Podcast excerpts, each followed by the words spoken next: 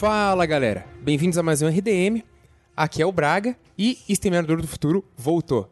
E esse vai ser o nosso tema de hoje. Então, aqui para me acompanhar tá o nosso caçador de robôs, Thiago Biwan. O que honra. Gostei desse título. Me senti melhor agora.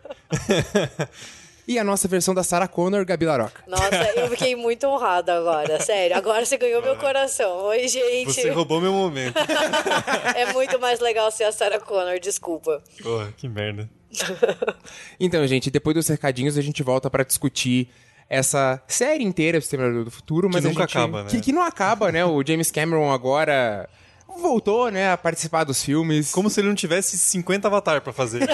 É igual você tentando que entregar dissertação e tese e vendo série merda na Netflix. né? James Cameron vai pra casa, cara, vai descansar, se aposenta, já, já tá na idade, né? Então fiquem com os recadinhos aí, a gente já volta.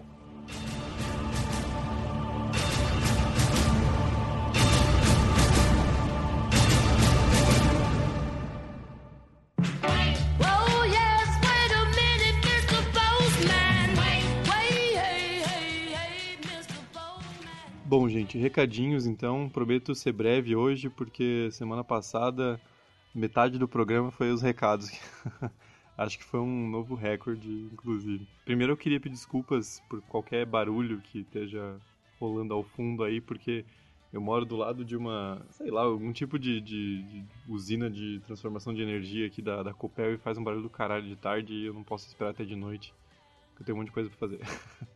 Ah, enfim, mas eu vou ser breve, eu só queria lembrar para vocês que a gente tem a nossa vaquinha no ar, né, para a gente comprar um notebook novo para o RDM, porque a gente tem tido alguns problemas para captação do áudio, porque o meu notebook a gente estava usando até então, ele está praticamente se desmanchando por causa da, da minha gata, linda, maravilhosa, que derrubou ele no chão. E o, o notebook da Gabi não, não, não é compatível com nossos equipamentos, o do Braga também não, dá um chiado estranho, enfim, a gente precisa de um equipamento novo. E a vaquinha tá lá. A gente vai dar algum troca também. A partir de 10 reais em doações, vocês concorrem a um sorteio de três livros, que eu deixei explicadinho lá no, no site, é só dar uma olhada lá. Aí vocês podem ver certinho o que tá lá, a foto e a explicação lá no site. Você pode acessar esse link pelas nossas redes sociais. Ele está postado no Twitter, no Instagram e no Facebook, é só dar uma olhadinha lá. E também eu vou deixar no post desse episódio no republicadomedo.com.br. A segunda coisa, eu queria lembrar para quem não- também não viu nas redes sociais que a gente já realizou o primeiro sorteio de livro entre nossos apoiadores. O livro foi O Homem do Castelo Alto, do Philip K. Dick, que conta a história do, do que teria acontecido após a Segunda Guerra Mundial se o nazifascismo tivesse vencido. É um livro que eu tô querendo ler há muito tempo e eu queria roubar para mim esse prêmio. Mas enfim, então se você é, apoia o RDM com mais de 30 reais, dá uma olhada no seu e-mail, porque talvez tenha sido você o vencedor ou vencedora e você nem sabe, porque a gente está esperando a confirmação da pessoa para divulgar o resultado nas redes sociais, beleza? E lembrando também que nosso Apoia-se foi reformulado, a gente está com recompensas novas, Vamos realizar o sorteio mensal de livros. A editora Aleph está mandando lançamentos deles pra gente. Essa semana chegou uma caixa com cinco livros maravilhosos que a gente postou nas nossas redes também. Então siga a gente lá no Twitter, no Instagram, no Facebook. E fique atento nessas redes que a gente vai comunicar com vocês. E dê uma olhada no nosso apoio também e considere apoiar o RDM. Bom, gente, é isso então. Fiquem agora com essa discussão super animada e extensa sobre a franquia Exterminador do Futuro. Don't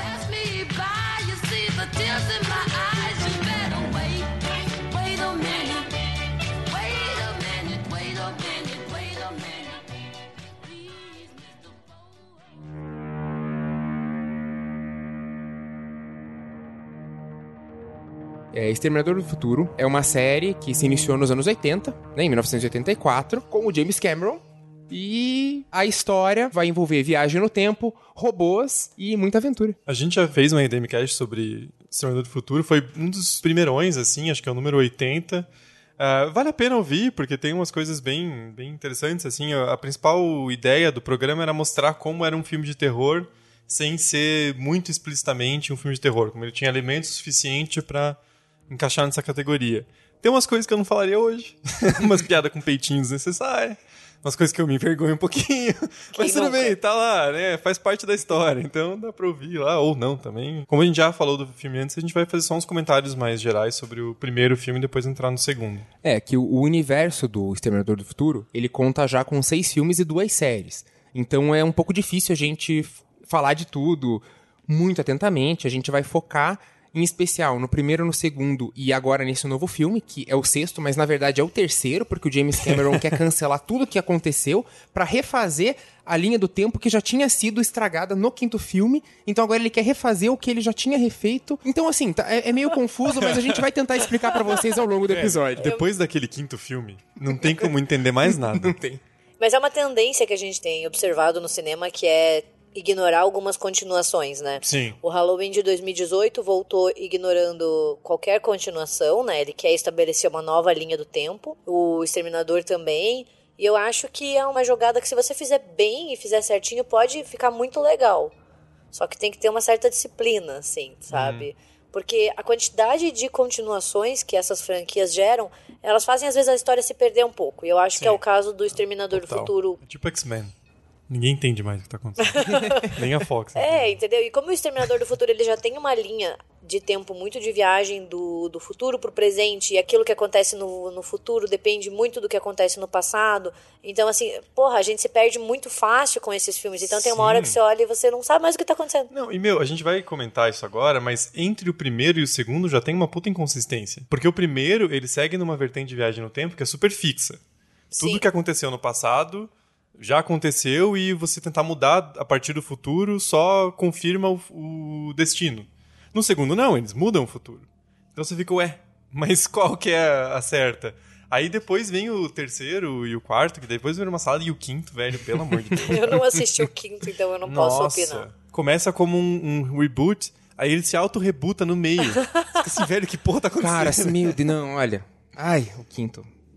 Eu- quando a gente chegar pra discutir ele, eu, eu só quero xingar esse filme. É, então, vamos falar do primeiro aqui. O primeiro é um filme de 1984, ele é dirigido e acho que também roteirizado pelo James Cameron. Sim. É, o que eu acho muito legal desse filme é que em 2008 ele foi selecionado para preservação no Registro Nacional de Filmes da Biblioteca do Congresso Estadunidense, Uhum. porque ele é considerado como cultural, histórica e esteticamente significante. E só acho- um detalhe, em 2008 o Schwarzenegger era governador, né? Então, ó, o lobby pago. político aí. Eu acho muito legal isso porque ele é um filme de ação, ele é um filme de ficção científica e ele é reconhecido por ter alguma relevância. Esse Registro Nacional de Filmes, ele é conhecido por ter muitos filmes de horror, inclusive. Então, assim, A Noite dos Mortos-Vivos, O Bebê de Rosemary, O Exorcista, até Halloween, todos eles já foram selecionados para serem preservados por serem objetos ou artefatos culturais relevantes, pelo menos para os Estados Unidos. Na história do primeiro filme, a gente vai conhecer a Sarah Connor, que eu acho muito interessante que ela vai começar o filme ali como uma pessoa normal, ela é uma, uma garçonete, não tem nada de muito especial assim sobre ela, e do nada você descobre que ela é a chave pro futuro, para a salvação da humanidade. E isso é, é sensacional, e a transformação que ocorre nela ao longo do filme, eu também acho muito boa. E, daí, claro, você tem ali o Schwarzenegger chegando peladão, roubando roupa das pessoas, usando a jaqueta de couro, óculos escuros e soltando umas frases de efeito. Então, cara, o, o filme ele, ele é muito bem desenvolvido, assim, é, é muito bem escrito. Tem aquele paradoxo temporal que, que quebra a nossa cabeça, né? Sim. De como que o cara do futuro é pai do Sim. John Connor, e daí como que isso começou. Mas acho que é uma coisa que não tem que ter explicação. Isso é até o exemplo mais clássico de paradoxo em viagem no tempo, né? Essa ideia de que como você vai ser seu próprio avô. Tipo- porque é bizarro, assim. Ele manda o pai dele pra morrer, né? Tipo, vai lá ser meu pai e morrer, seu bosta. Eu, eu gosto muito do primeiro, assim, é o meu preferido da franquia Concordo. do, do Exterminador. Apesar do hype maior sendo o segundo, né? O, o Judgment Day é a maior bilheteria da franquia, né? Mas o primeiro, ele é o meu preferido justamente por isso. Eu acho sensacional a ideia de que o John Connor tem que mandar o próprio pai pro passado pra ele poder existir. E daí ele manda o, o Kyle com a foto da, da Sarah Connor, e daí no final do filme, quando ela tá grávida do, do John, já naquele jeep, ela tira a foto e é a foto que ela vai dar pro filho, pro filho saber que ele tem que enviar o pai. Tipo, é muito genial, assim, eu lembro que a primeira vez que eu assisti, eu tinha uns 15 anos, eu fiquei, caralho, que filme bom, nossa, é genial, e até hoje eu olho e falo, gente, Exterminador do Futuro primeiro é muito bom, ele é um filme que tem um enredo fantástico. Eu vi super cedo também, por acaso, na TV, assim, peguei da metade pro final e é um dos meus filmes preferidos até hoje por causa disso, assim, tem um carinho especial. É, eu lembro um momento, recordação pessoal. Quando eu comecei a me interessar por cinema, assim, eu tinha uns 14, 15 anos, eu conversei com a minha mãe, que é a maior cinéfila que eu conheço, assim, e falei, ah, faz uma lista de filmes aí pra eu ir na locadora e começar a assistir, assim, eu tava interessada e eu queria assistir desde clássicos da Universal da década de 20, 30 até clássicos dos anos 80. E daí eu lembro que um dos filmes que minha mãe falou foi: Você tem que assistir o Exterminador do Futuro. e eu fiquei, nossa, mas é o Schwarzenegger. Porque a gente tem aquele, aquele preconceito assim, nossa, mas é o Schwarzenegger, ele é tão Exterminador do Futuro. E quando eu assisti, eu não imaginava que o enredo era tão bem construído, assim. de- nossa, é sensacional. E o fato do Schwarzenegger ser o vilão é muito bom também. Porque esses, esses atores grandes de ação, eles sempre são os heróis. Sim. E aí quando você começa o filme, você sabe, cara, porra, é o Schwarzenegger, velho. Ele vai dar um pau no, no bandido filho da puta rapidinho. E quando ele é o vilão, aumenta aquela sensação que você tem de que não tem como ganhar do Terminator, né? E sabe por que, que o Schwarzenegger funciona tão bem como Terminator? Porque ele é um péssimo ator. E é, é muito bom você ser canastrão nessas horas, porque você não exige uma, uma habilidade de atuação muito complexa, sabe? Ele é uma máquina, ele não tem muitas expressões. Sim. Então, é o papel perfeito pra ele, até hoje. O fato dele ser robótico ajuda o filme. né? Exato. E ele tinha um sotaque bem mais forte também, né? Tinha, é verdade. Depois ele foi na fonoaudióloga e deu. Isso foi antes ou depois dele ser o Mr. Universo? Não, depois, depois. depois. O, ele foi Ah, Mr. tá. Universo quando ele surgiu pra carreira, que ele fez aquele filme O Homem Mais Forte do Mundo? É isso? Acho que sim. O Homem Mais Forte do Mundo. Daí que ele vai fazer o- os outros filmes de ação e tal, mas É. não, ele já... E depois ele faz aquela pérola, Júnior. Homem. Sim, muito bom, muito bom. um tiro no jardim de infância também, sensacional. Herói de brinquedo. e aquele que ele é o gêmeo do. Irmão do Gêmeos! Esse filme é muito bom, cara. Tem que voltar a fazer comédia. Tem, tem que voltar, o Schwarzenegger tinha que voltar a fazer essas comédias Irmão Gêmeos, Ele tem que fazer Ju- é, um- Esse, esse tipo de comédia. Ele tem que fazer um mockumentary sobre a atuação dele no Partido Republicano. Seria incrível, assim, meus anos como governador. Isso é maravilhoso. I'll be back. Então, sete anos depois, em 1991, a gente tem a aguardada continuação, que é o julgamento final, né? Que tem aquela pérola do Edward Furlong como John Connor. Gente, ele é um péssimo ator, aquele menino. chato. E- e- ó, eu adoro esse filme, mas esse filme tem um problema que pra mim não consigo superar, que é esse moleque. Ele é um péssimo ator. Você tem que torcer pra ele, velho. Eu só queria que ele morresse. Caralho, pega ele. Mata, mata o John Connor, foda-se. A humanidade está perdida mesmo, não tem mais jeito. E, cara, o julgamento final foi a maior bilheteria de 1991, o que é Sim. surpreendente. E, na época, foi um dos filmes mais caros e bem-sucedidos de todos os tempos. E ele foi muito aclamado pela revolução tecnológica. O James Cameron, ele já era conhecido por isso desde o Exterminador. Ele, ele aperfeiçoou essa fama que ele já tinha no Avatar, mas no julgamento final ele aprimorou muito isso, tanto que eu tava lendo na internet e ele já queria trazer a ideia do Terminator líquido, né, Sim. do metal líquido pro primeiro, mas ele sabia das limitações tecnológicas, então ele não fez no primeiro e daí ele fez no segundo e girou assim uma super aclamação da crítica e dos fãs. E é por isso que demorou tanto pra sair a sequência, né? Porque ele esperou, ele tinha o roteiro pronto, mas ele esperou ter a tecnologia suficiente pra não ficar uma bosta, o que é Sim. sempre sábio, né? Você espera ter ali pra ficar decente, pra não fazer de qualquer jeito, né? Porque Tipo o George Lucas na trilogia do Star Wars aí dos anos 2000, né? É. Não vamos, não vamos chegar nesse assunto. É, é um assunto muito polêmico que mexe com o coração de muitas pessoas. E só uma coisa, Jar Jar Binks não. O George Lucas perdeu. Vamos mudar de assunto e bom, voltar pro. James Ó, só Cameron. procurem a teoria do Evil Jar Jar, que... Aí eu já vi. Sim. Mas voltando pro, pro Exterminador, eu adoro esse segundo filme, como ele começa com a Sarah Connor no hospital e ela fazendo barra, assim, tipo, treinando, porque Velho. ela, cara, é, o- é o caminho que ela percorreu, assim. Agora ela é uma soldada e. Aquela mulher é só músculo, cara. Sim. É impressionante, velho, mas é muito bem feito isso. É muito você bem acredita que ela tá, há- há- não sete anos inteiros, mas há alguns anos internada naquele lugar, sem nada pra fazer, com um único objetivo, que é escapar de lá e salvar o filho dela. É, e o legal, assim, eu acho muito, muito interessante essa evolução da Sarah Connor. Ela passa de uma donzela em perigo do primeiro filme, né? A mãe do cara que vai salvar a humanidade. E nesse segundo, ela já é uma heroína badass, assim, que vai lutar, que vai pegar pra si a tarefa de mudar o futuro, de salvar o filho, porque daí a gente sabe, inclusive no segundo, que ela tá ali presa porque ela plantou uma bomba, né? Então ela toma pra si essa tarefa. Ela fala: "Não, eu não vou ser só a mãe do cara que vai mudar o futuro. Eu vou mudar esse futuro e eu vou proteger meu filho". Então eu acho esse desenvolvimento da personagem do primeiro pro segundo muito interessante, porque agora ela tá no hall, né, das grandes heroínas do cinema e é sempre a imagem do segundo quando a gente procura assim Sim. a Sarah Connor. É ela trincada de músculo, com uma arma enorme na mão, Sim. assim, uma roupa estilo militar e o óculos escuro, escuro, assim. É, é. sensacional. Até porque o plano dela faz muito sentido, porque se ela mantiver aquele destino que tá traçado, ela tá condenando o filho dela a uma vida desgraçada também, porque... não, legal, ele vai ser o líder da resistência e tal, bacana, mas antes disso tem o Judgment Day, né? Então ele vai se fuder de qualquer jeito.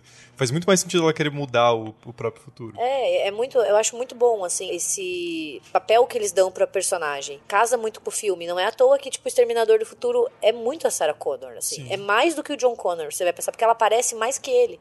Se você ignorar o terceiro, quarto, quinto, né? Vamos só pensar o um e o dois, ela tem um papel muito mais principal no primeiro e no segundo, e nesse novo também, do que outras pessoas, assim. Ela é a chave, parece. Não, ela ela é total protagonista, tanto que tem a- todas as narrações em off dela. É, você, você tá assistindo o filme pela visão dela. Sim. É ela que te apresenta, que te leva o filme inteiro ali. O John Connor é só secundário. É, e assim, no primeiro filme, no final do primeiro, quando ela tá gravando as fitas pro John Connor, fica muito claro que é ela quem tá ensinando o filho a fazer essa resistência. Sabe? Então, se você pensar, ah, ele é o líder da resistência no futuro, mas aí no primeiro e no segundo a gente descobre que ele aprendeu com a mãe. Sim. Ah, e a própria transformação física da Linda Hamilton é uma coisa que ajuda muito a vender aquela ideia. Sim. Porque se ela tivesse igual ao primeiro filme, não, não, não dava a toda essa credibilidade que dá quando você vê ela fazendo barra.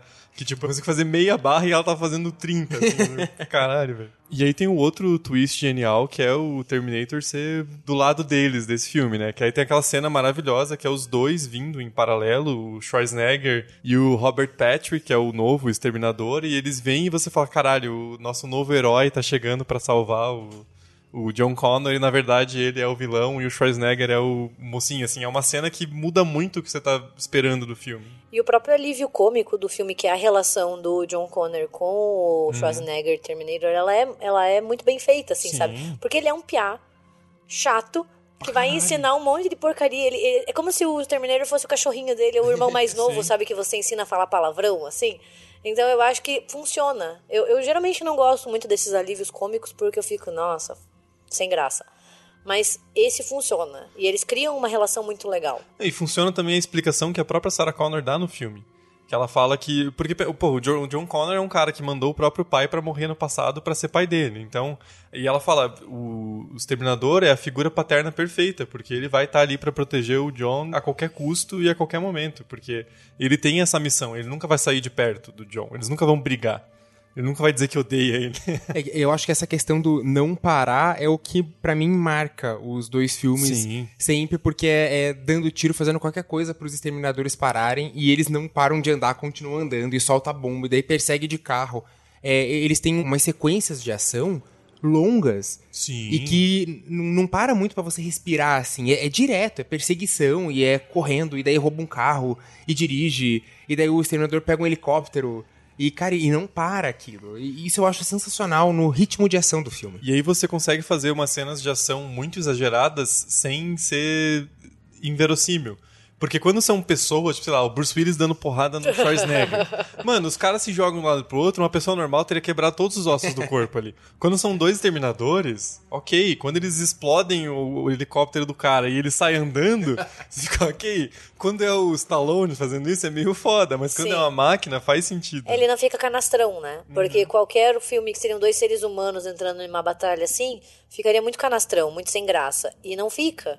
E eu acho também que a- o genial dos dois filmes é o que você faria se você estivesse no lugar deles. Uhum. Mano, você é uma pessoa comum, né? No segundo, nem tanto, né? Porque eles já estão sendo treinados ali. Mas no primeiro, principalmente, você é uma pessoa comum e uma máquina do futuro que é imbatível, vem pra te assassinar. O que, que você faz? Sim. Velho, você ch- chora, entendeu? Não tem o que fazer. Isso que no segundo ainda tem o, o, o Schwarzenegger, que é uma ajuda de fato boa, porque o Kylo Reese, ele é um cara normal, com uma shotgun. velho. Exatamente. Tudo bem que aquela shotgun dele é milagrosa e para o Exterminador muito fácil, mas enfim, É, é um cara que foi enviado pra tentar fazer o que puder e eles só fogem.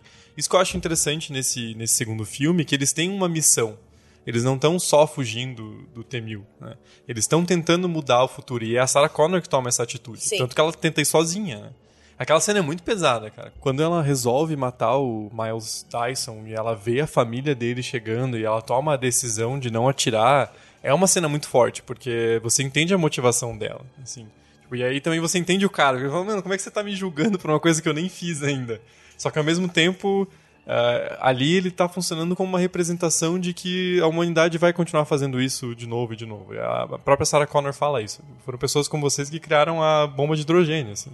Não adianta os motivos que você dá achando que você tava fazendo uma coisa nobre. É isso que eu acho interessante na, na mitologia da série, que você tem dos dois lados, tanto do lado do futuro Skynet, quanto do lado do presente humanos, os dois lados se adaptam para que aquele futuro aconteça. Então, por mais que ela vá até o, o cientista e ele se convença, não, vou parar de pesquisar Skynet. Daqui a alguns anos alguém vai pesquisar e vai ter o julgamento, você só tá adiando, mas você não pode impedir. Que eu acho que é uma coisa interessante daí da, da série, que tem aquela série As Crônicas de Sarah Connor, que tem duas temporadas só. Vale a pena assistir? Talvez não. Bem sincero, né? Sinceridade Mas, mas, aqui, é, mas aqui no RDM, como a gente é comprometido com informação de qualidade, eu fui lá e assisti essa série pra, pra falar pra Você vocês. assistiu? Capaz que você assistiu tudo. Não, tudo, eu assisti a primeira temporada. Nossa, velho. Mesmo assim é muito esforço, cara. Parabéns, gente. Não, palmas pro Palmas. gente, mandem um amor pro Braga depois desse episódio, porque olha, ele Caralho, merece. Que herói. É, as coisas de estar solteiro, né? Daí você tem tempo pra fazer o que você quiser, cara. Você fica assistindo série. Ó, ó, pessoal, É manda um amorzinho pro Braga aí. Que além de ter visto Sarah Connor Chronicles, ele tá solteiro também. Descobrimos como ele vê tanto filme bosta. Caralho, esse é o segredo. É ser solteiro. Nossa, boa. Porra.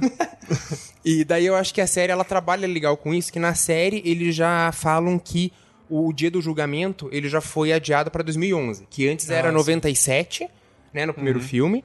Daí no segundo eles conseguem impedir. No filme que é de 2013 eu já não lembro qual, qual é a explicação que eles dão. Mas na série de 2008 eles já falam que vai ser em 2011.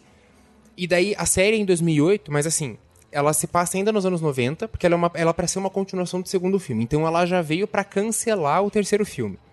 Todo mundo quer cancelar esse terceiro cancelar. filme. Principalmente o Schwarzenegger.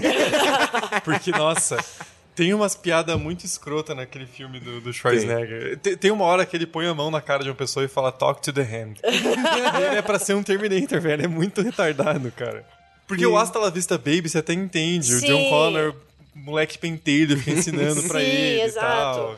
Ele fala uns troços meio francês, espanhol, foda-se, assim, o moleque é um babaquinha mesmo, mas no terceiro filme não faz nenhum sentido. Mas, mas só adiantando um pouco, é justamente uma das coisas que me incomodou nesse novo filme, que é esse humor que não casa com o Schwarzenegger, assim. Mas, Não, enfim, não. Braga, nos ilumine com a sua sabedoria sobre a, a série da, da Sarah Connor. Não, só, só pra concluir o raciocínio, é que daí é interessante que tem os sonhos que a Sarah Connor tem, e que num deles ela tá numa sala onde tem todos aqueles cientistas que criaram a bomba atômica. Ah, E daí, tipo, no sonho dela, ela mata todos eles. Tipo, ela pega uma arma e sai dando tiro, porque não, é o único jeito de impedir é matando essa galera. E daí eles, tipo, ressuscitam assim e vão atacar ela, porque ela percebe que não importa quem ela matar no presente, sempre vai ter alguém que vai assumir essa responsabilidade, como se fosse uma pilha de destino, assim. E não só alguém, um homem. Sim, sim. Sim, tem a questão sim, de sim. gênero também, Mas porque tem, ela tem. tá sempre tentando impedir aquele futuro de acontecer e sempre algum cara ganancioso de alguma super empresa vai achar. Porque também aí tem outra coisa que o filme, até pela própria natureza paradoxal da viagem no tempo da, da série, a Skynet continua existindo, mesmo que ela apague aquele futuro. É como se continuasse existindo um universo paralelo com a Skynet. E a Skynet continua a mandar novos exterminadores que vão ser encontrados por alguém, a tecnologia vai ser achada e vai criar a Skynet de novo. Então, tem esse ciclo infinito, que daí acaba representando um pouco a franquia também, né? Porque os caras não desistem, velho. Tipo, não dá dinheiro, mano. Chega. Velho, por mim, podia ter feito o primeiro e o segundo e acabado ali, e ter feito, sei lá, um. Chega, sabe? E É, essa é a chega. ideia. O segundo filme acaba super final fechado, assim. Não, tipo, não faz nenhum sentido Sim, ter uma sim. continuação depois. Acaba com a Sarah Connor velha. Já depois, com o John Connor adulto, falando assim, não, agora ele é um senador, ele luta pelo, pelo bem, assim, nossa, Ah, muito é merda. muito aquelas mensagens dos Estados Unidos, assim, sabe? Lutando pela liberdade. Ai. Aí no, no- no- na, na real ele é pró indústria das armas. e essa é a, a visão do bem do James Cameron. Seria engraçado. É que daí depois do segundo filme, James Cameron vendeu os direitos, né? Daí que fizeram o terceiro, já não. Eu acho que o James Cameron ele não participou do terceiro, Não, do não. quarto Não. e nem do quinto. Não. Ele só voltou agora.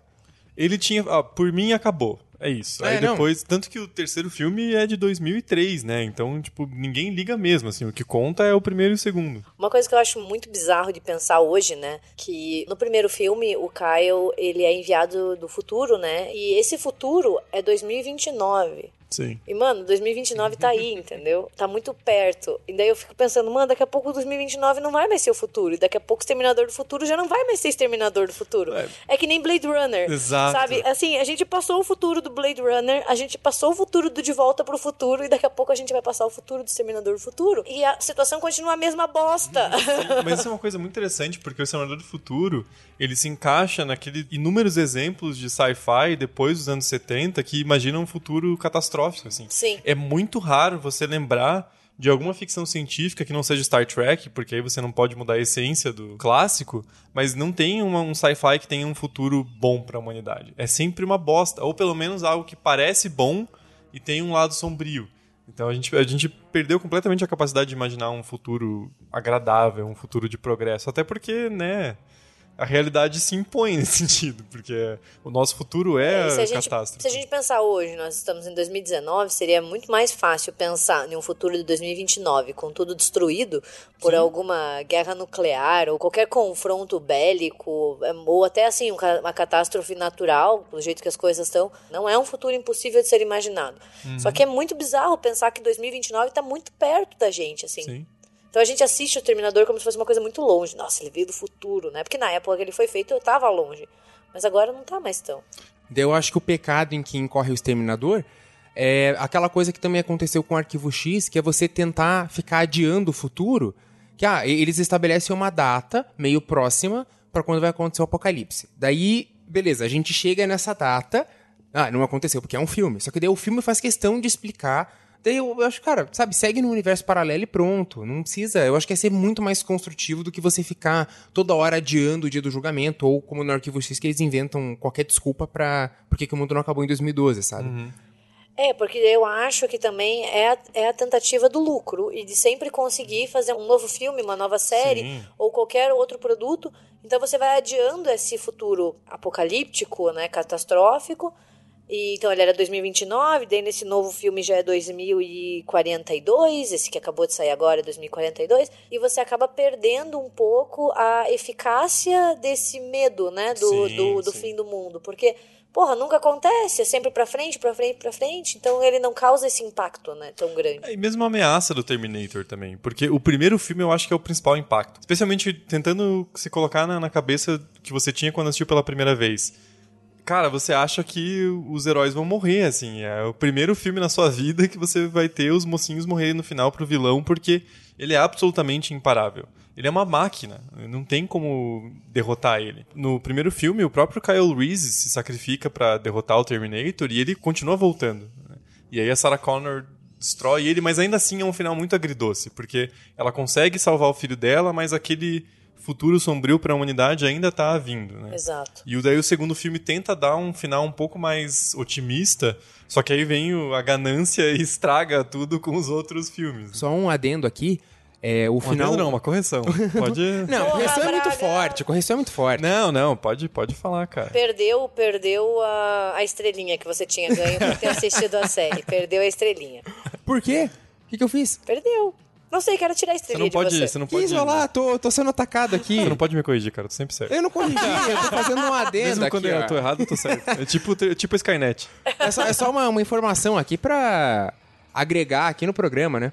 É, o, que, o que o Thiago ref- se referiu aí é um final do Terminator 2, mas que é o final do diretor. Porque o Thiago é muito Sim. culto, né? gente? Porra, ele, ele vai assistir a versão do diretor, acho- da mãe do produtor. Então, assim, Filme do Ridley Scott eu nem vejo no cinema. eu, eu- eu mando e-mail pra ele e falo, amigão, Espera. quando é que vai sair a tua versão dessa bosta aí? Quando é que você vai chorar na internet que você não gostou do, do teu próprio filme e lançar outra versão? tipo o Zack Snyder, assim. é, tipo isso. Isso. Daí na, na versão que foi pro cinema, que a gente tem em DVD do, do, do Exterminador Ou 2, seja, a versão para nós, réis mortais. a versão pra galera não curte igual o Thiago, é, ele vai terminar é, ali, logo depois que o Schwarzenegger tá morrendo, que ele faz o joinha, e daí eles saem de, de carro e a Sarah Connor faz um monólogo sobre esperança, bem bonitinho e tal, falando que, ah, o futuro É é, vai se- ser ruim, mas, mas a gente tem, tem esperança, né? Pelo menos a gente É, tem esperança. O monólogo que ela faz casa muito com esse novo filme, que ela fala que se um exterminador consegue aprender o valor da vida humana, talvez um dia a gente consiga também aprender isso, né? E eu acho que isso casa com o de 2019, apesar de ser de uma maneira bem bizarra, que eu fiquei bem assim. What the fuck? Mas ok, assim, o monólogo final é muito bonito e eu acho que ele dá um fechamento sensacional pro filme, que não precisava ter o terceiro, porque tá ali, ó, eles acabaram com a ameaça, eles vão ter um futuro novo para a humanidade, com mais esperança, sabe? Então, esse monólogo é sensacional. Na verdade, Mas- a Sarah Connor é sensacional. Mas é um final mais aberto. Talvez tenha sido influência do estúdio, então. Porque esse do diretor é muito mais final, assim. É a Sarah Connor velhinha, falando essa mesma frase, mas ela continua. Ela fala, ah, o dia do julgamento final passou e não aconteceu nada e tá tudo certo. Talvez o estúdio tenha cortado antes pra falar, ó... esse filme acabou, mas calma lá, É. espera aí, Schwarzenegger daqui a pouco vai estar desempregado, a gente tem que voltar. Isso é muito comum, né? Os estúdios fazerem esses cortes finais para tentar deixar o filme mais aberto. Pra, ah, se for um sucesso grande, a gente já tem onde inserir essa sequência, né? E daí a gente tem essas brigas entre os diretores que daí lançam o seu final, o seu corte. Daí fica aquela.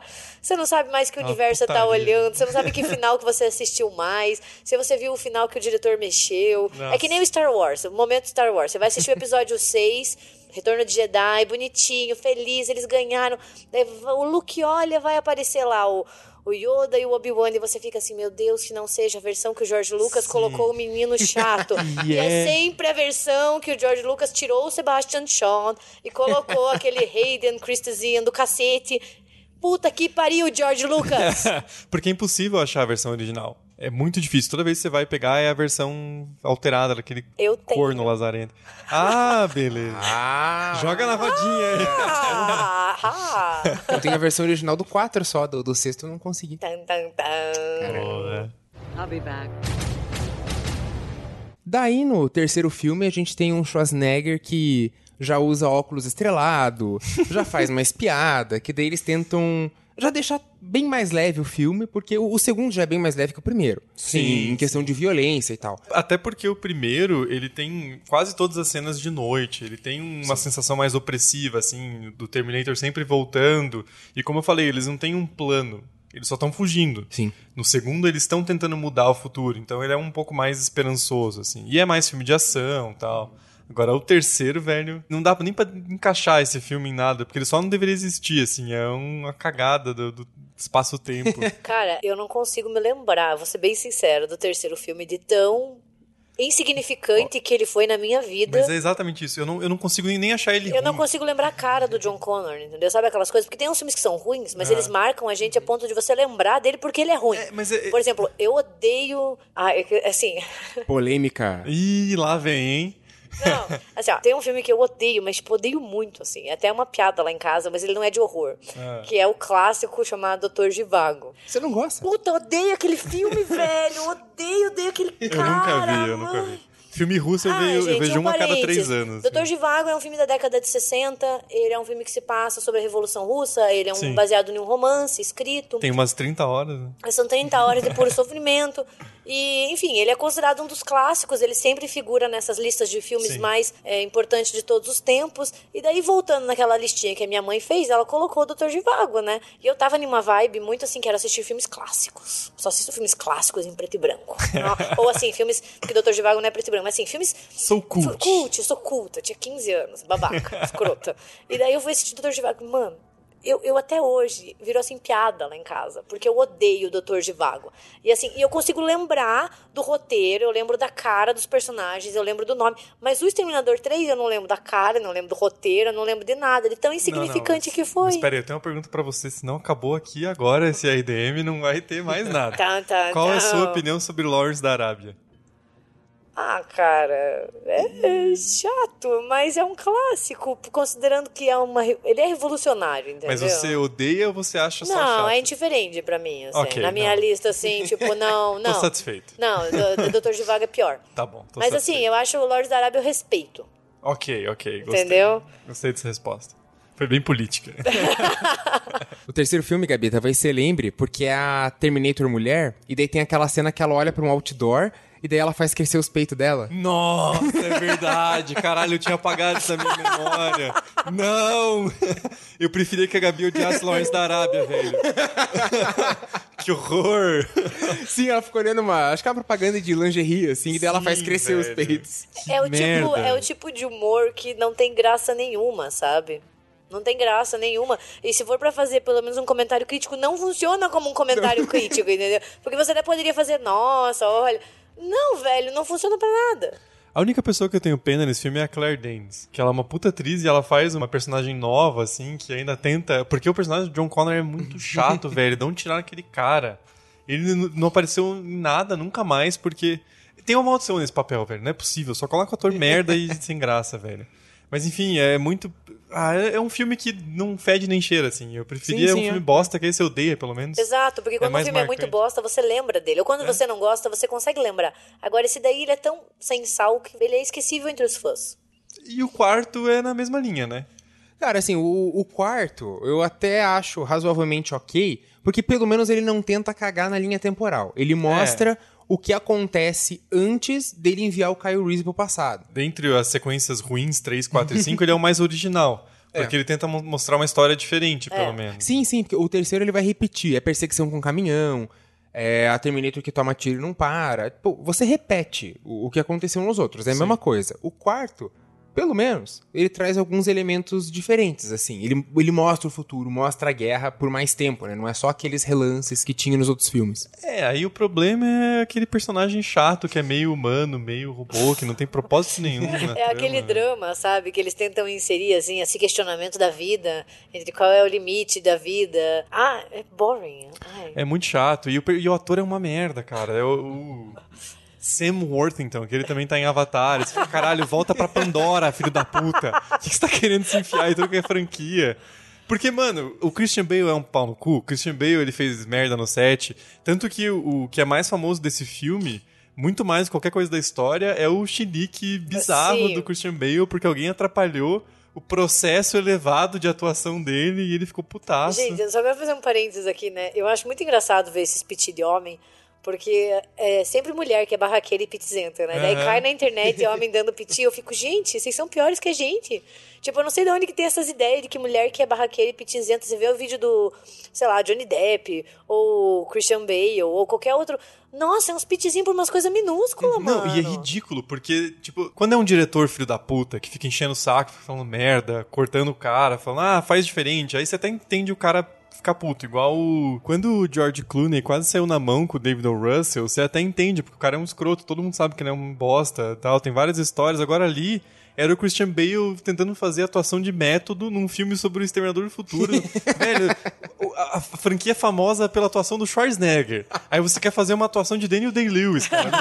Aí o, o cara da, da- E, tipo, era um cara, assim, um assistente que atrapalhou ele e o cara começou a xingar e falar que ele era um bosta, que você tá atrapalhando o meu processo. Mano, pelo amor de Deus, velho. Que coisa desnecessária. E é, tudo, é só isso que você lembra do filme, assim. Porque o filme em si é muito sem sal, cara. É uma sequência muito merda, assim. Você olha e fala, ah, é uma merda? Não, mas, né, também não acrescenta nada, assim. É bom? Não. É ruim?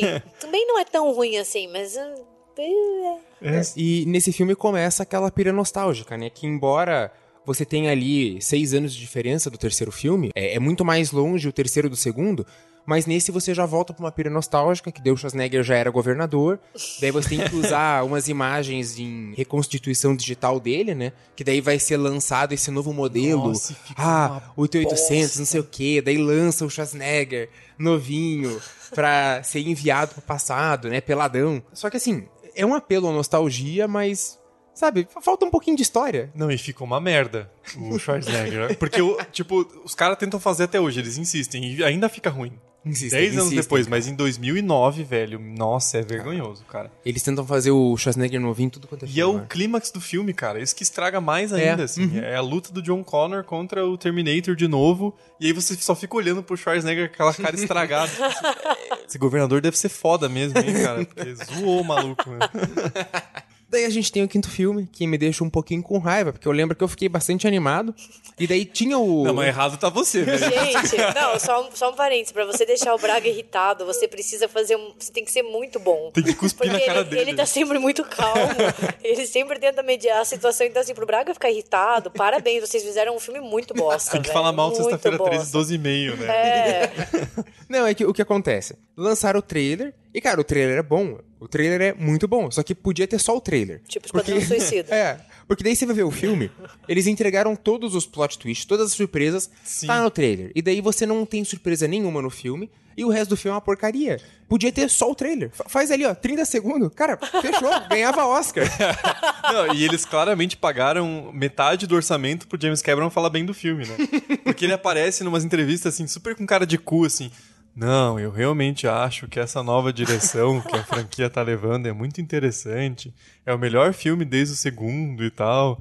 E foi. Deram 60 milhões no filme pra ele, porque o resto do filme, velho. E não faz nenhum sentido o que acontece. Porque toda a pira do filme é que as pessoas estão muito viciadas em tecnologia.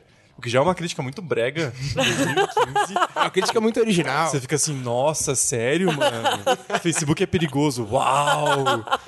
Que descoberta. Mas tudo bem. Aí, qual que é a pira do Genesis, né? Que é o novo sistema que vai originar Skynet. Ele é um aparelho que faz o link entre todos os seus aparelhos eletrônicos. É o iOS. Tipo, já existia, o filme nasceu é, da. é a Alexa da Amazon, sabe? Ele tá Sim. escutando você, dela cuida da tua casa e. Não, é, o- é o novo Chuck, né? O- É o bonequinho do Chuck, cara. É o novo Chuck que controla a tua televisão, É uma discussão o- que não faz nenhum sentido, Não, velho. não faz, não faz. E daí eles tentam mudar a essência da Skynet, que é pra ser um sistema de defesa, que beleza, fazia muito mais sentido nos anos 80.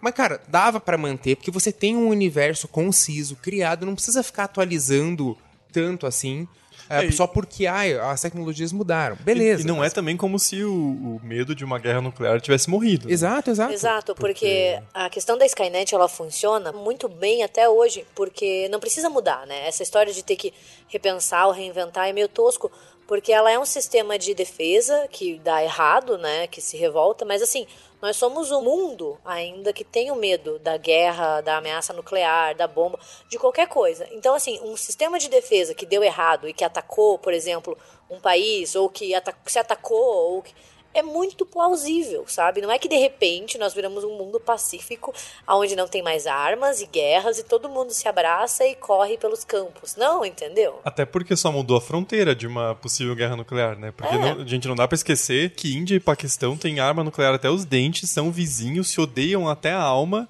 E tem a questão da Caxemira também, que é uma disputa territorial fodida entre os dois, que tem piorado recentemente. Então, assim, não é, ah, acabou a Guerra Fria, não tem mais possibilidade nenhuma de uma guerra nuclear. A gente tem ameaça nuclear até hoje e assim, ela não foi apaziguada com o fim da Guerra Fria. Continuou ali, só não teve mais União Soviética e não teve mais esse antagonismo tão forte Estados Unidos e União Soviética, porque ainda existe um antagonismo muito forte Estados Unidos e Rússia. Então Sim. assim, não é que agora eles são amiguinhos, sabe? Então, eu acho que a ideia do Skynet funciona ainda até hoje. Eu não sei pra que mexer nisso e, e tentar fazer uma crítica de como nós somos viciados em smartphone. Ah, mano, vai tomar no cu. Eles ficam reciclando crítica, e daí faz o filme, sabe, não, não apresenta nada novo. Tadinha da Emilia Clarke, que tá lá Ai, fazendo mano, a mas Sarah ela. Connor. Quando parei, essa mina também só faz. É. Ela, ela pega uns projetos muito toscos, Tadinha né? meio vírgula, né? Porque ela tá mal no filme, cara. Não dá. Ah, e o que, que ela no não Han. Solo? Ai, que ranço que eu tenho dela, pelo amor de Deus.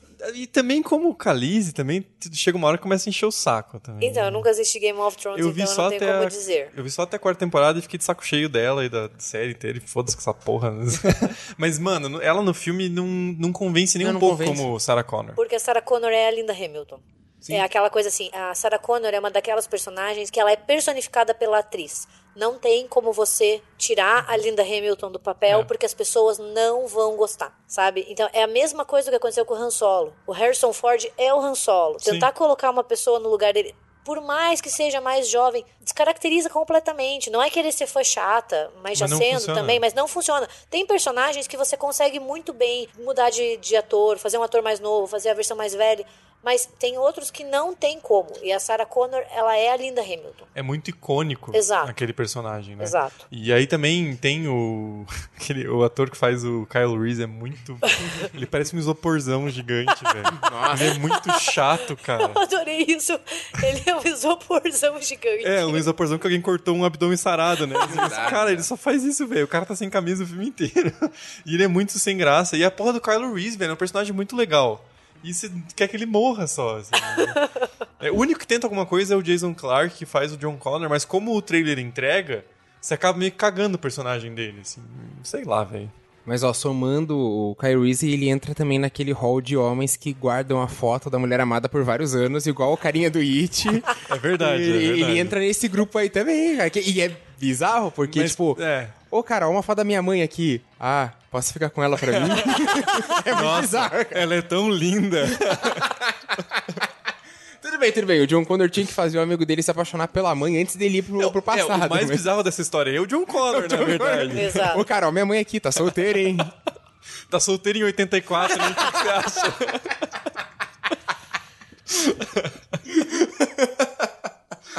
I'll be back. Bom, a única coisa mais ou menos positiva do, do quinto filme que eu achei foi a cena de Schwarzenegger novo contra Schwarzenegger velho, que, cara, é um fanservice ali. Sabe, você vai ver o filme, você quer ver o Schwarzenegger velho batendo na versão dele novo, é divertido. É uma quebra de expectativa bacana, até porque o quinto filme ele começa como um remake do primeiro. A, a cena é exatamente igual, do Kyle Reese chegando, ele fugindo pra aquela loja de departamento lá, que é a van do- dos Estados Unidos. né? Espero que não apoie golpe também, mas, mas ele tá lá fugindo e aí, e aí aparece o Schwarzenegger peladão, olhando pra cidade, falando, nossa, vou passar o pau nessa porra toda. que é o que ele deve estar pensando, né? esses humanos nada a ver. Sou fodão. E aí chega o Schwarzenegger velho e mata ele. Então até que rola uma. Só que aí depois a explicação que eles dão pra ele tá naquele, naquela timeline é muito ridícula, assim. Tipo, ah, porque daí a Skynet mandou alguém pra matar a Sarah Connor quando ela era criança. E aí mandaram também o Schwarzenegger que salva ela, só que a família dela morre, então ele vira pai dela. E é essa a explicação. E daí ele treinou ela esse tempo todo. E ela é mó bunda mole, assim, tipo, porra, se ele ficou treinando ela esse tempo todo, ela é pra ser uma Sarah Connor mais foda, assim. E não, ela só fica falando nada e flertando com o Kylo Reese. Nossa, eu sei que você vai ser meu o pai do meu filho. Acho que a gente pode passar pro, pro novo filme, que acho que vai ter algumas polêmicas pra gente comentar. Porque o, o filme, assim, ele já começa de um jeito que eu me incomodei muito. Primeiro porque é uma cena que tá ficando bastante comum no cinema, que é você rejuvenescer um, um ator. Então a gente teve isso com o Michael Douglas no Homem-Formiga, teve o Downey Jr. no Guerra Civil. Só que nesse filme, cara, o filme custou 115 milhões e parece um filme de, de 10 milhões de Cara, dólares. é né? muito mal feito. É mal O- feito aquela mesmo, cena parece que pegaram a cara da Sarah Connor e colaram num bonequinho de The Sims. né? cara, sério, dá- pra você ver um contorno, parece que a cara tá colada. Eu, eu, eu não me convenci, não ficou bom o efeito. Porque o Schwarzenegger, pelo menos, é um robô. Tipo, A cara dele é, meio plastificada, mas ah, mas ele é um robô e tal. E eu acho que a cara do John Connor ficou pior ainda. Tanto que eles colocaram o moleque bem longe, assim. E deixa com o cabelo na frente, Ele... É, né? deixa Tipo, ele a 15 metros da câmera com o cabelo na frente. Mesmo assim, eu olhei e falei, mano, que horror. É, mas ó, a gente tem agora esse Schwarzenegger reconstituído, tá igual o Schwarzenegger bonecão do primeiro filme, né? Cara? Que- É. Porra. Eu fiquei um pouco incomodada com o filme nessa cena inicial de como eles descartam o John Connor de uma maneira muito abrupta. É, é tipo, tá ligado tudo que a gente já falou? É, Cagamos. cagamos. é, então assim, tudo que o primeiro e o segundo filme constroem, e eu entendo porque eles fizeram essa, essa tirada de cena do John Connor, ela tem um propósito que, ao meu ver, é interessante, a gente já fala disso, mas ficou meio abrupto demais, sabe? Assim, olha, não, não serve pra nada, mata o piá. Sabe? Daí você fica tipo, porra, dá uma dorzinha no coração, assim. É que você entende por que tá ali, pra eles poderem criar uma nova direção, faz sentido, assim, pra não ficar também contando a mesma história de novo, que é ser um pé no saco, que foi o que o Quinto tentou fazer. Mas a, a motivação da cena não foi tipo, ah, a Skynet fica mandando de volta vários Terminadores. Cara, mas que pé no saco, velho. E a Sarah Connor, fodona no segundo filme, matou o Terminator. E aí, nesse aqui, ela é peca totalmente desprevenida. Não. sendo que, do jeito que eles filmam, é como se a porra do, do Terminator tivesse vindo da água. Você não viu o Schwarzenegger com 3 metros de altura, uma shotgun com mal escondida, numa toalha, e você não percebeu. Ah, pelo amor de Deus, velho. Não, cara, a cena é bizarra. E o filme abre assim. Ele já te dá um soco na barriga, tipo, ó, foda-se, tudo que você conhece sobre o Exterminador do Futuro não, não serve mais. Mas uma coisa que eu gostei muito desse filme é, foi a questão da representatividade feminina. E eu acho assim, é muito importante esse tipo de coisa em filmes de ação e de ficção científica, porque são gêneros majoritariamente dominados por homens. Então, assim, a Sarah Connor na década de 80 e 90, ela já é uma quebra de paradigma. E você trazer agora um Terminator onde as personagens principais são mulheres. Eu acho isso muito importante num quesito de representatividade. Eu saí do cinema, eu não sabia se eu tinha gostado do filme ou não, ou se o ponto positivo da representatividade me fazia gostar um pouco mais, mas eu, eu fiquei muito assim, gente, vai ter um chororô masculino, porque colocar mais mulher. Só que assim, pense do nosso ponto de vista. A gente cresce e desde pequena a gente quase não tem heroínas e mulheres é, em filmes de ação e ficção científica, com algumas exceções, é claro. Esse filme ele teve um ponto positivo por esse aspecto, sabe, de mostrar para as meninas mais novas, ó, você pode vir do futuro para salvar outra pessoa, você pode ser a mulher que vai liderar a resistência. E não é gratuito. Eu acho que isso é o principal ponto. Porque, por exemplo, no Vingadores Ultimato, tem um momento Girl Power ali que é super fanservice. Com assim. certeza. Tipo, não tem. assim, Eu acho que a cena tem que existir. Sim. Não me incomodo com o fato. Mas ela podia ter sido mais bem feita, assim. Ficou muito jogada. Sim. Porque daí do nada surge todas as heroínas. É. É muito sem propósito. É como se a Marvel quisesse um biscoito. É, ex- Olha nossa, aqui, exato. Marvel, seu biscoito por Caralho. colocar as heroínas aí. Uhul! É o Kevin Feige, assim. Au, au! e tipo, eu não tô reclamando, assim, eu acho legal, Sim. é bacana, é importante. Mas eu acho que a gente tem que sempre fazer uma distinção muito grande que é qual é o propósito do estúdio e dos produtores de estarem colocando isso. Porque hoje em dia tem uma questão que é muito econômica. Eles sabem que eles Sim. ganham dinheiro e que eles vão ganhar biscoito por causa disso. É a mesma coisa do Pink Money, né? Coloquei um personagem homossexual. Não mostrei Exato. em nenhum momento eles demonstrando essa sexualidade. Mas, ó, você tem que me dar um biscoito que eu falei na internet. Assim, que... não que tenha que abolir tudo isso, mas eu acho que antes de bater palma e ficar uhul, parabéns, a gente tem que problematizar um pouquinho mais pra daí não cair numa lógica do capitalismo que tá fazendo isso pra ganhar dinheiro e acaba invisibilizando ainda mais essas questões sociais e culturais. É, mas daí eu, eu queria jogar a polêmica na roda aqui, porque vocês acham que esse filme também não foi meio. tô querendo um biscoito? Porque assim. A representação feminina. O que, que você achou dela, assim, Gabi? Porque você acha que fez jus? Porque. Eu, eu já, eu já digo porque eu- que que eu falo isso. Vai apanhar. eu achei a atuação da tal da Grace, a soldada de 2042, uma bosta. Achei que a Sério? guria tem que aprender a atuar de novo. Achei uma Ah, bosta. Mackenzie Davis. Nossa, achei uma merda. Achei ela ruim. Não gostei muito da personagem. Ah, eu tava do teu lado. Eu não, gosto dela. calma. Mas... Eu gostei dela. eu não gostei muito, assim. Mas o que eu gosto é a questão da fisicalidade. Ah, sim, sim, Porque- isso é legal. Ela ser fodona e ela ser forte. Tô falando mais de uma questão de atuação. Eu não gostei Sim. da atuação da atriz. Mas da personagem eu achei ela bem relevante, assim. Ela não é sexualizada, ela não é feminina, mas ao mesmo tempo ela é foda pra caralho. É, e não é que nem a- o, no 3, que a Ah, atriz sim, cresce uns peitão nada a ver. É, assim, tipo, entendeu? ela é uma mulher super alta, ela é muito Sim. forte, você acredita na, na força dela. O, o filme não tá interessado em sexualizar ela de nenhuma Não. maneira, nem, nem, nem nada, assim. É uma questão muito dela ter uma força física fenomenal e Sim. ela tem uma missão e ela vai cumprir essa missão porque ela é uma soldada e ela tem essa devoção para com a comandante dela. Isso eu achei muito bom. Uhum. E eu discordo do Braga sobre essa questão do biscoito. Foda-se, Braga. Vai tomar no cu, Braga! Eu já me explico, eu já me Porque explico. eu achei que o filme teve uma, uma sacada sensacional com a Linda Hamilton. E daí não é uma questão tanto de biscoito, assim, ou de, de dinheiro, que é trazer uma atriz que envelheceu, que, porra, sabe assim, ela não é mais aquela menina de 20 e poucos anos do primeiro Sim. filme. E ela tem espaço no filme e o filme só funciona por causa dela. Eu defendo que esse filme não funciona sem a Linda Hamilton. Se ela não tivesse no filme, não teria história, não teria nada. O filme é a Sarah Connor. Mas você não acha que eles. Uma coisa que eu não gostei, que eu acho que a Linda Hamilton, eles exageram muito no fator velha rabugenta. Mas então, eu gostei muito disso porque eu acho importante trazer uma mulher envelhecida lidando com seus traumas, de luto, bebendo demais. Eu acho que esse tipo de representação ele é muito mais humana, muito mais real. De uma mulher que É. perdeu o filho, que passou um tempão lutando pra salvar a humanidade. Quando ela acha que ela salvou a humanidade, porra, ela perde o filho e ela toma no cu e ela fica sozinha. Sim. Então eu e assim, essa história dela tá rabugenta e dela tá velha, eu achei muito bom, muito muito normal assim, porque seria de estranhar se ela tivesse, uhul, a vida é, É, ótima, eu amo esse futuro lindo aqui, olha, eu já perdi tudo. O cara que eu amava morreu no primeiro filme. Meu filho morreu nesse, sabe? É, porque senão ia ficar muito assim, parece que ela tava gostando da vida dela, né? E É. assim, tipo, o jeito que o, que o filme constrói agora, ela tá matando os Terminadores porque ela não tem mais nada pra fazer, ela não tem outro propósito na vida. É, e o filme me lembrou muito o que eles fizeram com a Laurie Strode no Halloween 2018.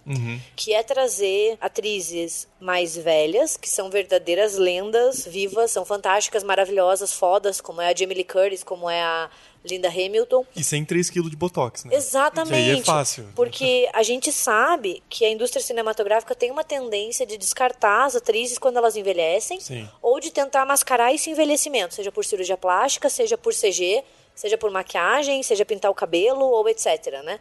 Então é muito bom ver a Jamie Lee Curtis, a Linda Hamilton ou qualquer outra atriz, tipo a Sigourney Weaver também, nas telas, sem vergonha desse cabelo branco, sem vergonha das rugas, da marca de expressão facial, sabe? Porque, porra, envelhecer é normal, sabe? Tipo, se você não envelhece, você morre. É duas alternativas.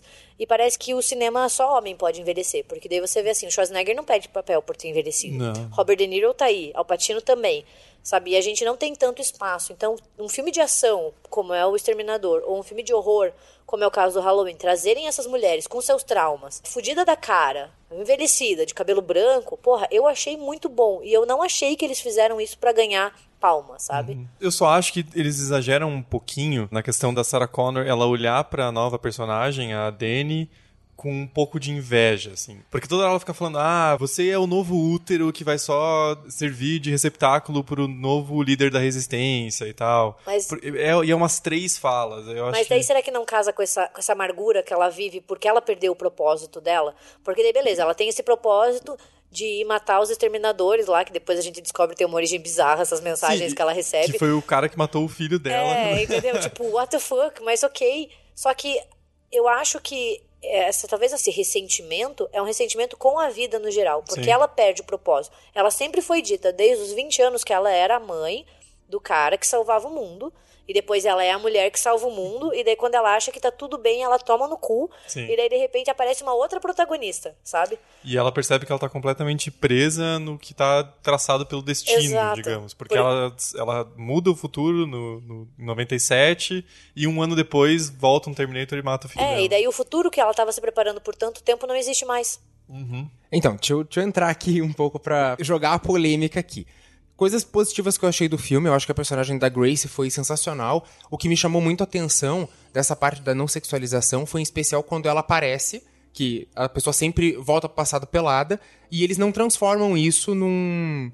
é, sabe, numa cena apelativa. Não, não tem nada apelativo ali. E é uma cena inteira de ação. É uma né? cena inteira de ação, ela tá pelada e isso não é explorado numa- de uma maneira sexual. Então, eu acho que é um ponto super positivo.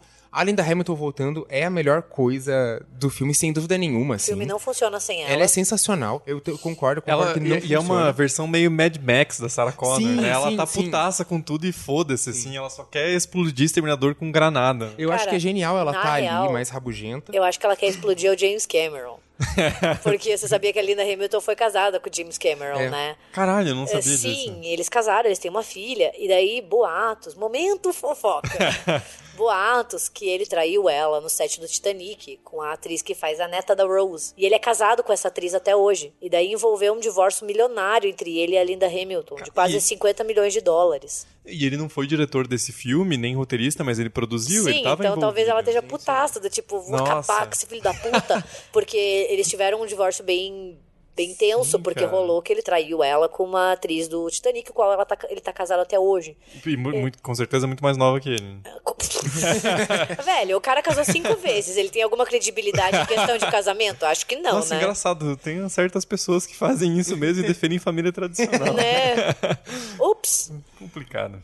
Mas daí, ó, os pontos que eu não gostei, essa mudança da, da Skynet, que eles mudam o nome, né, da, da Skynet, agora virou ali, tipo, pra quê, cara? Não, não precisa disso, sabe? É, é completamente desnecessário. Até porque é a metáfora mais batida pra robô, né? Porque, Sim, tipo, aquela sim, história, né? ah, porque são todos a mesma cabeça. É. E isso não faz sentido nenhum. O jeito que eles aparecem, porra, velho, no- nos outros filmes lá, a galera bota a coordenada certinho pro cara sair no chão. Agora os caras saem no meio de uma ponte, a Grace podia ter morrido ali no começo do filme e acabava o filme, tá ligado?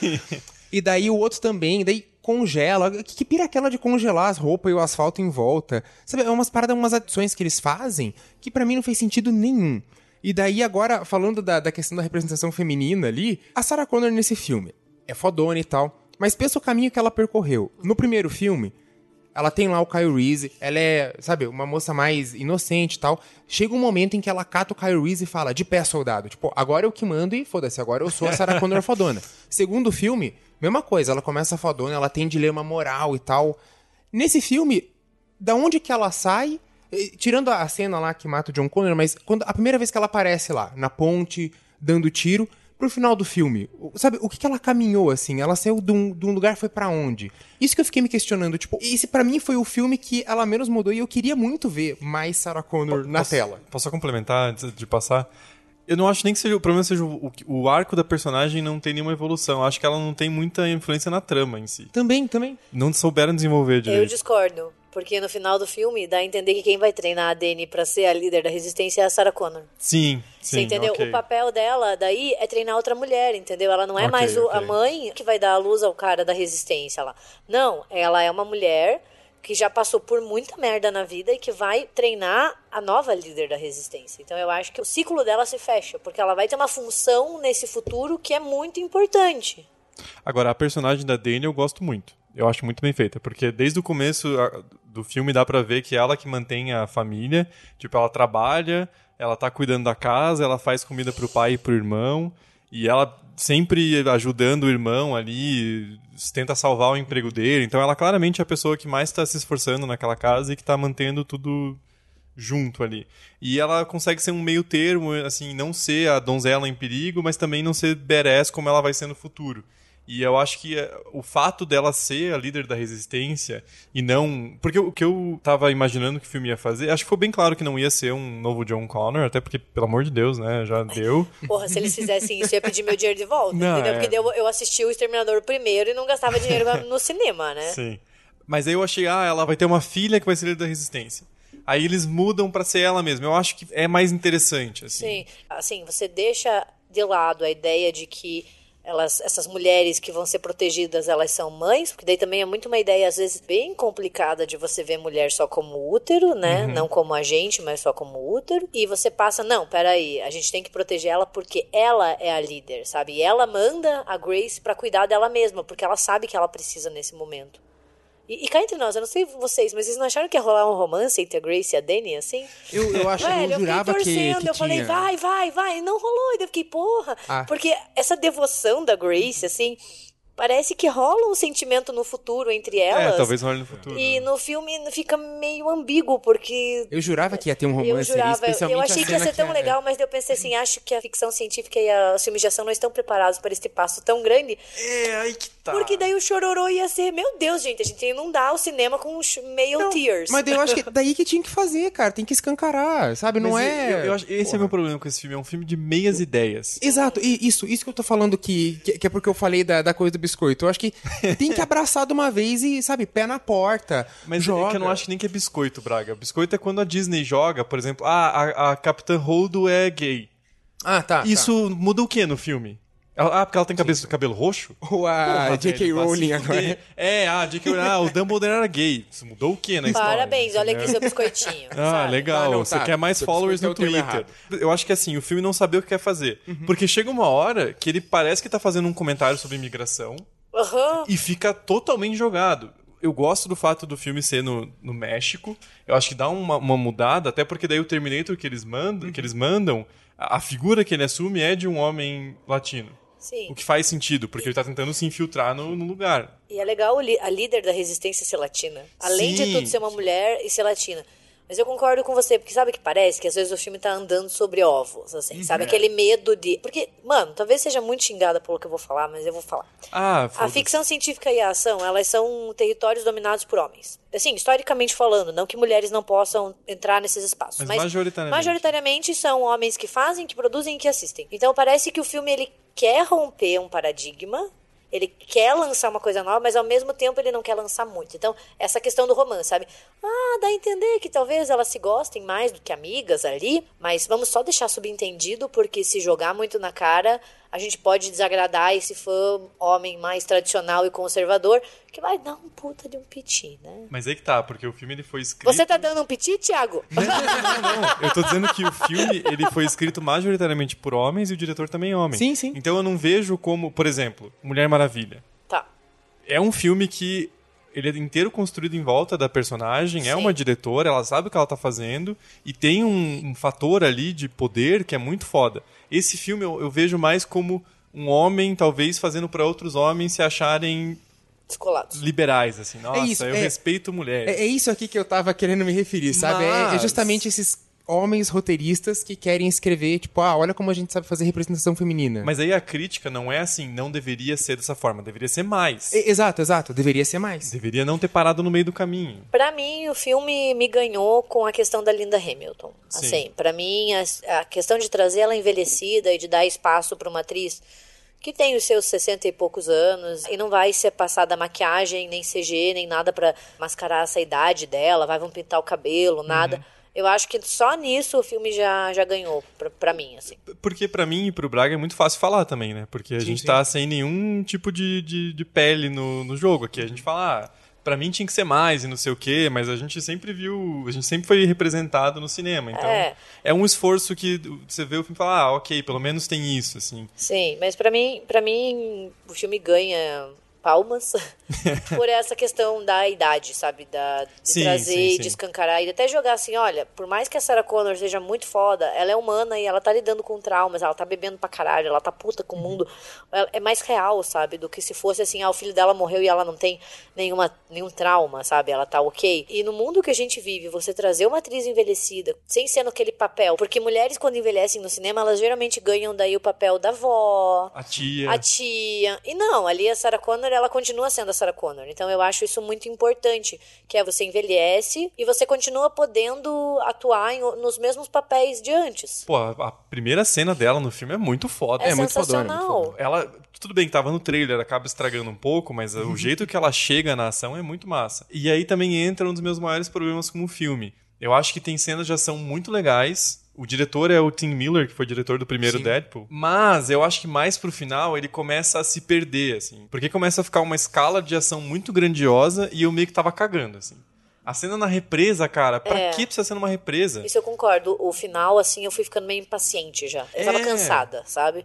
Porque dele já entregou tudo. Daí você fica Sim. assim, porra, tá, beleza. Porque daí eu tô só esperando a conclusão do filme e ela não chega, e é diferente do primeiro, que é tem aquela tensão do mal imparável, você fica, puta que pariu, esse Terminator não para de voltar. Esse é só meio, ah, vamos fazer mais grandiosa ação, e ele já tava me cagando. É, mas eu gostei do final, sabe? Me lembrou muito uma. Foi um fanservice do primeiro. Na verdade, o filme faz muito fanservice, eu Sim, achei. sim. Me lembrou muito o final do primeiro, quando a Sarah vai dirigindo pro futuro, né? Pra esse, essa coisa que ela vai ter que enfrentar grávida. E daí é legal quando o filme termina, que é a Dani e a.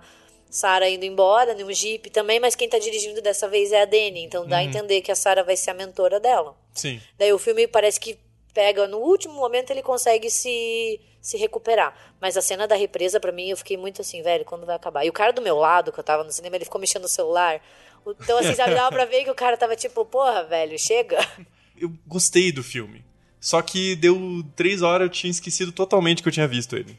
Esse que é o problema. Eu acho que é um filme meio insosso em alguns pontos, assim. Eu também, eu acho que assim, quando eu assisti, eu fiquei feliz porque lavou a alma do, do Gênesis. É, ok. Tipo, cara, ele, não ele é, difícil. não é muito difícil, mas tipo, ele é 10 vezes melhor que o Gênesis, o que não significa muita coisa. Mas depois eu comecei a, a, sabe, pensar nas coisas que me incomodaram ao, ao longo do filme. É que no fim das contas, ele é melhor que os outros, que as outras sequências depois do 2. É, mas ele também é meio sem propósito. É. É porque daí tem, tem uma coisa que eu achei muito bizarro nesse filme, que é a explicação do porquê o Schwarzenegger ficou por lá e daí ele virou um crawl e ele tipo tem uma família e ele cuida de. cur- Ele faz cortinas, mano. E ele contando pra ela no final, não, porque o cara queria colocar uma cortina preta num, num quarto de criança. Eu falei, você tá maluco? Isso é um Mano, absurdo. assim, tipo, por quê? Sabe, pra mim esse foi um momento que eu fiquei agoniada, mas não é aquele agoniada que você fica, meu Deus, é tipo, por quê? Por quê? E ele não precisava estar no filme. Não! Tipo, sabe, daí beleza, é óbvio que quem tá mandando as mensagens pra Sarah Connor é o Schwarzenegger. Sim. É óbvio, porque Ah. no trailer ele já aparece, então é tipo óbvio. Só que assim, eu achei que ficou muito forçada essa piada dele, assim, porque, ok, porque no segundo filme fica bem claro, tanto ao longo do filme quanto no monólogo final da, da Sarah Connor, que os Terminators têm uma capacidade de sentir, de criar um vínculo com os seres humanos. E daí esse filme parece que ele tenta resgatar isso, sabe? Veja, ele, ele criou uma família, ele, ele tem um vínculo, mas ele tem umas piadas, assim, que não tem sentido. Tipo, quando ela faz a piada que a mulher dele nunca percebeu, quando eles vão transar, que ele pesa não sei quantos quilos. e daí ele fala que eles nunca transaram. E daí você fica tipo, mano, o- por quê? Por que isso? Não, Sei é lá. muito estranho. É, ma- mas por que, que eles fariam um pênis funcional no Android que a função é assassinar alguém? Ah, sei lá, vai que ele dá umas pintadas na cara, assim, pá, pá, pá. Mas pênis ele tem, porque dá pra ver bem no Ele tem, primeiro ele filme. tem, ele tem. Por que ele tem pênis, cara? Não sei, mas tem.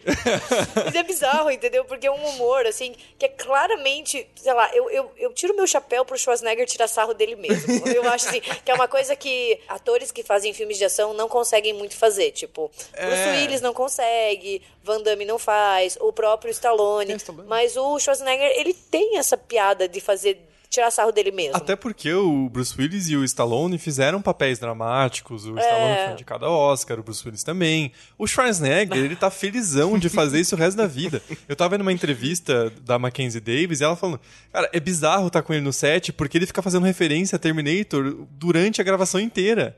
E geralmente os caras não gostam disso, porque todo mundo para e pede, ah, tira uma foto e fala I'll be back. Aí Porra, que saco, minha vida inteira é isso.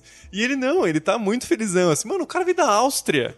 E virou Exato. famosaço nos Estados Unidos, fez fortuna, foi governador da Califórnia. Que é o estado mais rico dos Estados Unidos, mano. A Califórnia tem o PIB o dobro do Brasil. E daí, mano, ele tá bem feliz. Ele vai falar o be back quanto você quiser, entendeu? Foi com ele que liberou a maconha, né? Sim. Foi. E ele é republicano, ele, ele, ele é muito trollão, assim. Ele é muito incoerente, assim, sabe? Porque você imagina uma coisa e, cara, ele quebra a expectativa. Mas é- aí que é foda, porque como é que você vai fazer um filme do Terminator sem o Schwarzenegger? Exato. Pois é, pois é. E eu acho que esse filme se vendeu como a volta do Schwarzenegger sem ser computação gráfica e a volta da Linda Hamilton. Pois é. Sim. Só que, cara, é, pra mim ali aquela explicação dele vivendo é, com aquela família. Foi não, forçado. Ficou muito forçado. Eu fui assistir com a minha mãe, a cara de nojo que ela fazia quando isso. é, Era muito assim, tipo, pra quê? Só tem uma coisa pior, que é o jeito que eles matam o, o T-1000.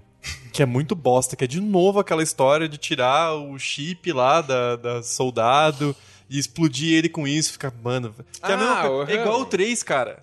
Você vai copiar coisa do 3. Ó, eu tô dizendo, tá tão copiado Porra. que o Thiago até chamou de T-1000. É o Rev9, o Ah, nome mas- novo. Ah, E tira o é microfone tão do Braga. Tira o microfone do Braga. Esse filme é tão copiado dos É o outros. T-1000, velho. É o T-1000 mexicano, entendeu? Não muda nada, cara. Porra, ele é igual, eles não conseguem inventar nada de ação. Ah, ele se divide no meio. Ah, velho, pelo amor de Deus. É piloto automático, ele consegue continuar pilotando helicóptero e atirar nas pessoas, velho. Porra. Não fode, cara. É, porque ele tem um esqueleto agora. É muito diferente. Começamos gostando do filme, já tô puto de novo. É isso, Essa dizendo, é ó. E ele, Mas- ele persegue a galera de helicóptero igual o T-1000 perseguia, cara. É a mesma cena. É a mesma cena.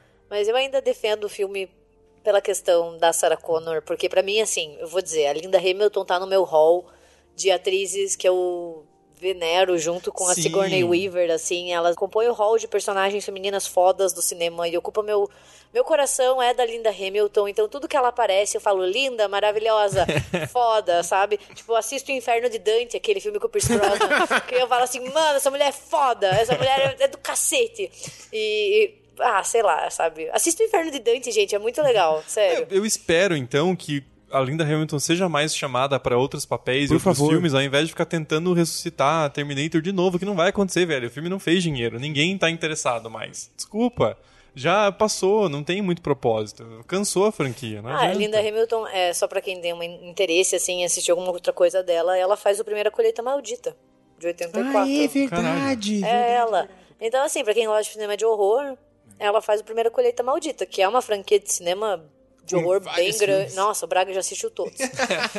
É, e ela, é a- ela faz o primeiro, e ela é a personagem principal. Então, ela tem, ela tem uma filmografia fora do Terminator, apesar de não ser tão conhecida assim. Sim. Mas ela, ela tem, assim, e eu acho que vale a pena conferir. Então, conclusão, Linda Hamilton, show, filme. Fechou.